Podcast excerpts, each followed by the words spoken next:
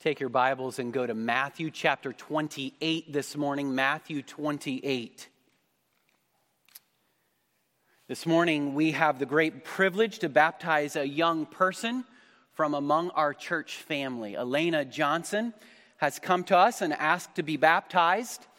As she and her parents worked through the process, the Lord continued to confirm and grow her desire to follow Christ in this way. They then met with me and one of the deacons to continue to prepare for this day. We've discussed and rehearsed her testimony that you will get to hear a little later on. Trust that Christ will be honored as we celebrate this picture of his work in her life and in ours. Elena's parents are Steve and Fonda Johnson. They've been attending here for quite a number of years now. Elena is twenty years old, and in God's perfect plan, she deals with some intellectual disabilities. But that doesn't stop her.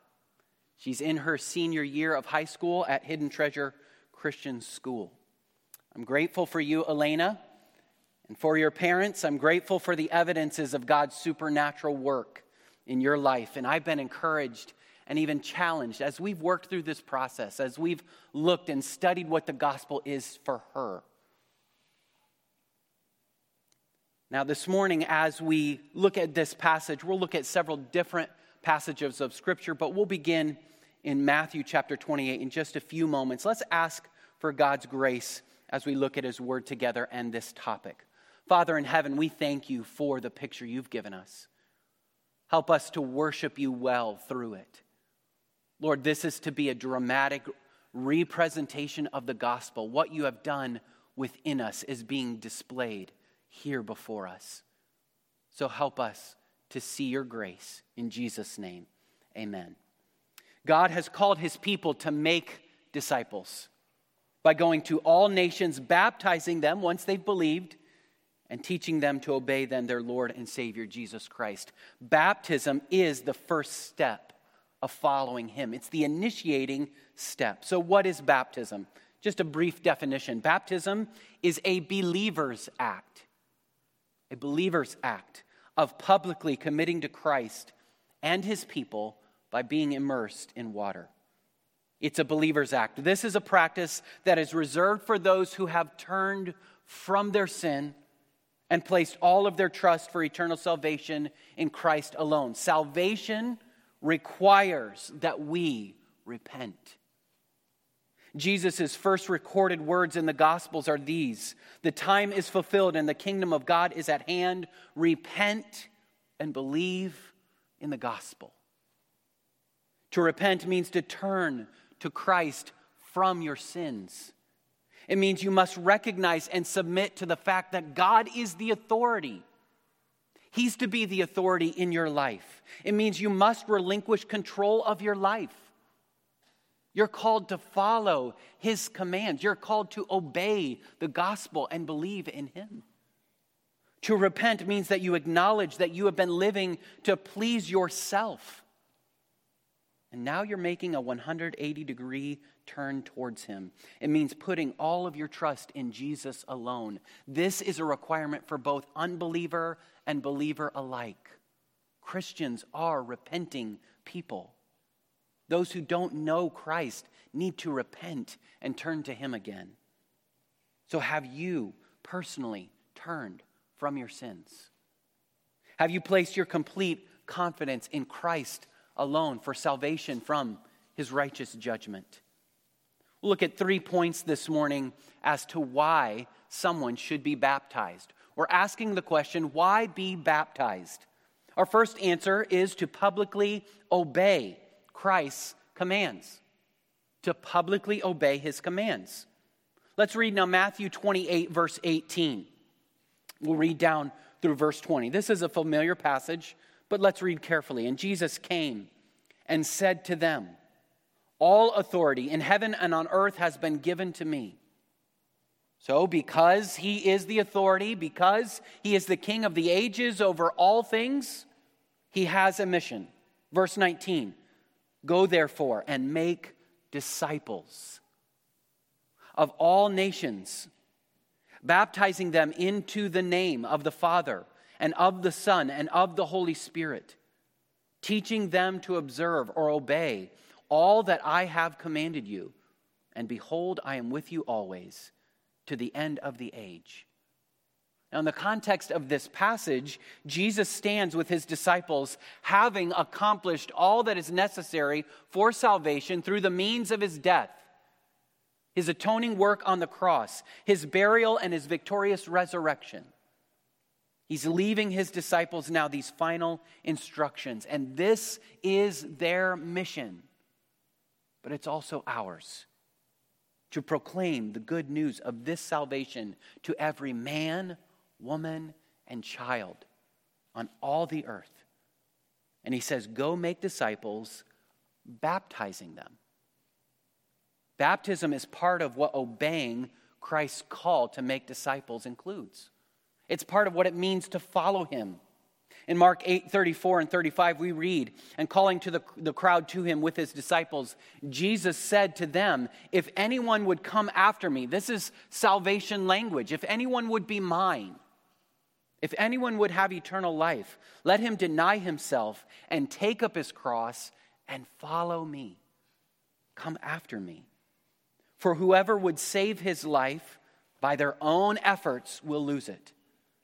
But whoever loses his life, he gives it up for me, will save it."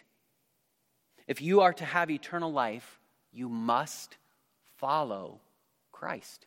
You can't separate the two. Christ is your Savior, but he is to be your King as well. To be saved is to be a follower. If you have never done so in your life, I invite you this morning to put your faith in Christ, even right there in your seat. You don't have to wait. If you have questions or you'd like to discuss this with someone, please, again, see me after the morning service or talk to one of those members in our church family who are nearby you. They'd love to explain this to you. As a believer, the gospel again reminds us that we are not our own. We're bought with a price, with the precious blood of Jesus Christ, and therefore there are requirements to follow and obey, to glorify God in our bodies. So the questions for you this morning are, are you following Christ? Are you recognizing his kingship over you? Have you placed all of your trust in Christ for salvation? If you have, then the next question is, have you followed him in believers' baptism? If not, this is the very next step, the first step in following him. It's baptism. That's what Jesus himself has said right here in this text. From this text, you can rightly conclude that he wants you to get baptized. Peter's words in his sermon in Acts two are, repent and be baptized. Identify yourself with this Savior, King, Messiah. God marks his people out by baptism. It's his gift to them. After repenting and believing, the first formal public act of following him means that you will pursue this sign.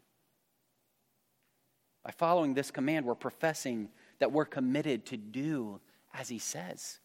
We're demonstrating we will obey him. Yes, he is my King. To be unwilling means that in some part of your life, you're professing that he He's not Lord. He can't have that part. Perhaps you're just wrestling with it. Can I encourage you that part of what we're seeing in this text is that God's calling you to obey. Obey. Why get baptized? First, in order to obey your Lord, who in his amazing love stooped to rescue you from your sins and the penalty of eternal punishment. If you know that you're a believer, then what is stopping you from obeying such a gracious Savior and gracious Master? Put aside your excuses. Obey. Ask for help to work through this. Ask for his grace to overcome your fears. Baptism is a gift that he graciously offers to us for our benefit and blessing. Secondly, why be baptized? To publicly profess faith in Christ. Baptism is a public sign in and of itself, in this act that we'll see demonstrated in just a few moments. It's a visible, tangible, observable, public, dramatic expression of faith in Christ. It is obvious and memorable and even dateable. You get soaked and everyone present sees you disappear under that water and then reappear up out of the water. Declaring your faith in Christ through baptism is intended by God to strengthen your faith, to deepen it. I mean, just think about the sign. It is a little strange, isn't it? To go up there and get all wet? Why would God design something like this? Does he need to know what's happening within your heart because he doesn't already know? Why give us this sign? To feed our faith, to help us see and feel and touch what's happened within us, to see it represented in the symbol. Professing your faith will feed it. Confessing it will confirm it. Sharing your faith in this public way will strengthen it. It demonstrates that you're willing to go public with your belief that Jesus is Lord. What we see played out in the birth of the church as recorded in Acts is that as people were converted to Christ, they willingly obeyed the apostles' command to be baptized once they had been saved. What we conclude is all those who embraced the gospel were baptized, and only those who embraced the gospel were baptized. This is how new followers of Christ proclaimed their embrace of the crucified Lord. In Acts, what we see are believers who are willing to demonstrate, publicly profess their faith and show that it was personal, that it was genuine, that it was credible. Just think of it in that circumstance. They are willing immediately to suffer for Christ. Their public baptism was a social risk. In some ways, it was an invitation for greater persecution. But that obedience was called for. Think of someone like the Philippian jailer. He worked for Rome. His job was immediately in jeopardy, potentially even his life. His faith, even in being willing to take risk like that for the gospel, demonstrated that it was visible, it was observable, it was credible. That's what we're looking for as we present to you, a church family, candidates for baptism. Jesus warns us that true believers cannot keep their faith a secret. If someone is truly saved, they won't want to do that. Our faith is certainly personal, but God never intended it to be private. Listen to what Jesus says in Matthew ten, thirty-two through thirty-three. He says, so everyone who acknowledges me before, before men, I also will acknowledge before my Father who is in heaven. But whoever denies me before men, I will also deny before my Father who is in heaven. Why get baptized? The second reason is in order to publicly profess that you have placed your faith in Jesus Christ alone for salvation. To do this publicly, it will help you. Number three, why be baptized? To publicly commit to Christ's people. Turn over to Acts chapter two. We'll look at verses forty-one and following in just a moment. Baptism is not only a sign to an individual believer, it's meant to be a sign for us. Baptism is the act of a believer, but it's also the act of a church family. Our job as a family is to help them understand what they're professing, is to say, yes, we see evidences of supernatural life in you. How can a family do that? How can other believers do that if they don't know you, if they haven't been helping you work through the process? We want to be intentional in helping those in our body interested in baptism to be clear that they're following Christ and intend to do so with their entire life. We're saying God gave us this sign. It's an act for the whole church to see and be encouraged by. Three consciences should be satisfied as to the credibility of a person's faith, a profession of faith as a person comes to this day. Three consciences. The one that is being baptized should be clear in their own heart and mind that they're a believer. They should initiate and pursue this and want to identify with Christ. Secondly, the conscience of the one leading the baptism should be clear that this is, to the best of their knowledge as a human, a believer. And number three, the conscience of the congregation. Remember, for a congregation, our job is to say who's in and who's out, to recognize evidences of faith. So we need to be clear that the person that is being baptized is a believer. So we hear testimony of that supernatural work of God in their lives. This isn't a private event intended solely as a blessing to the one seeking to be baptized. This is a church family celebration. One of my greatest joys as a pastor over the last several years is leading us to slow down and celebrate and focus and recognize the gift that our God intends this ordinance of baptism to be. As we move through the process intentionally, I've been delighted to see our members grow as they think through what is baptism really picturing? How is the gospel being reaffirmed? How do I help this person who's come and wants to be baptized?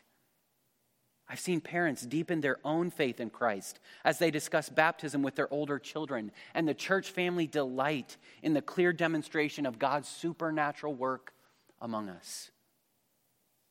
Some of us, some of our favorite times, rather, of corporate worship are these baptism services. It's a visible demonstration of a supernatural miracle.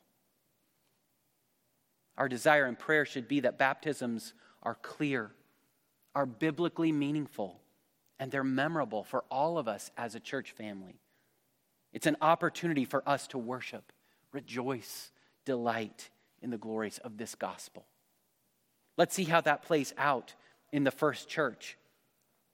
Beginning in verse forty-one, I'll read verse forty-one and forty-two and then skip down to verse forty-seven. Acts two forty-one says, "So those who received his word," they accepted it, they believed it, they put their faith in Christ, "were baptized. And there were added that day, added to that church, about three thousand souls. And they devoted themselves to the apostles' teaching." There they're obeying Matthew twenty-eight. "And the fellowship, to the breaking of bread and the prayers. And the Lord added to their number day by day those who were being saved." So consider the order of events that we read here in Acts two. Those who received his word were baptized and then were added. All through Acts, we see this pattern repeated. One cannot be identified with Jesus without being identified with his people. In baptism, you enlist in Christ's company. Your commitment to his people follows then logically, necessarily, and immediately from your commitment to Christ. What we're saying in baptism is his family is now my family. We're not only united to Christ, we're united to his body. First Corinthians twelve thirteen says, "For in one spirit we were all," church family, notice he's writing a letter to the Corinthian church, "we were all baptized into one body." Ephesians four, four and five, again, to a single local body. "There is one body and one spirit, one Lord, one faith, one baptism." And again, in Galatians three, twenty-six through twenty-eight, Paul writes, "For in Christ Jesus, you are all sons of God through faith." It's through faith. "Through as many of you as were baptized into Christ, have put on Christ. For you are all one in Christ Jesus." Baptism then publicly initiates a believer's entrance into the visible church, our church family.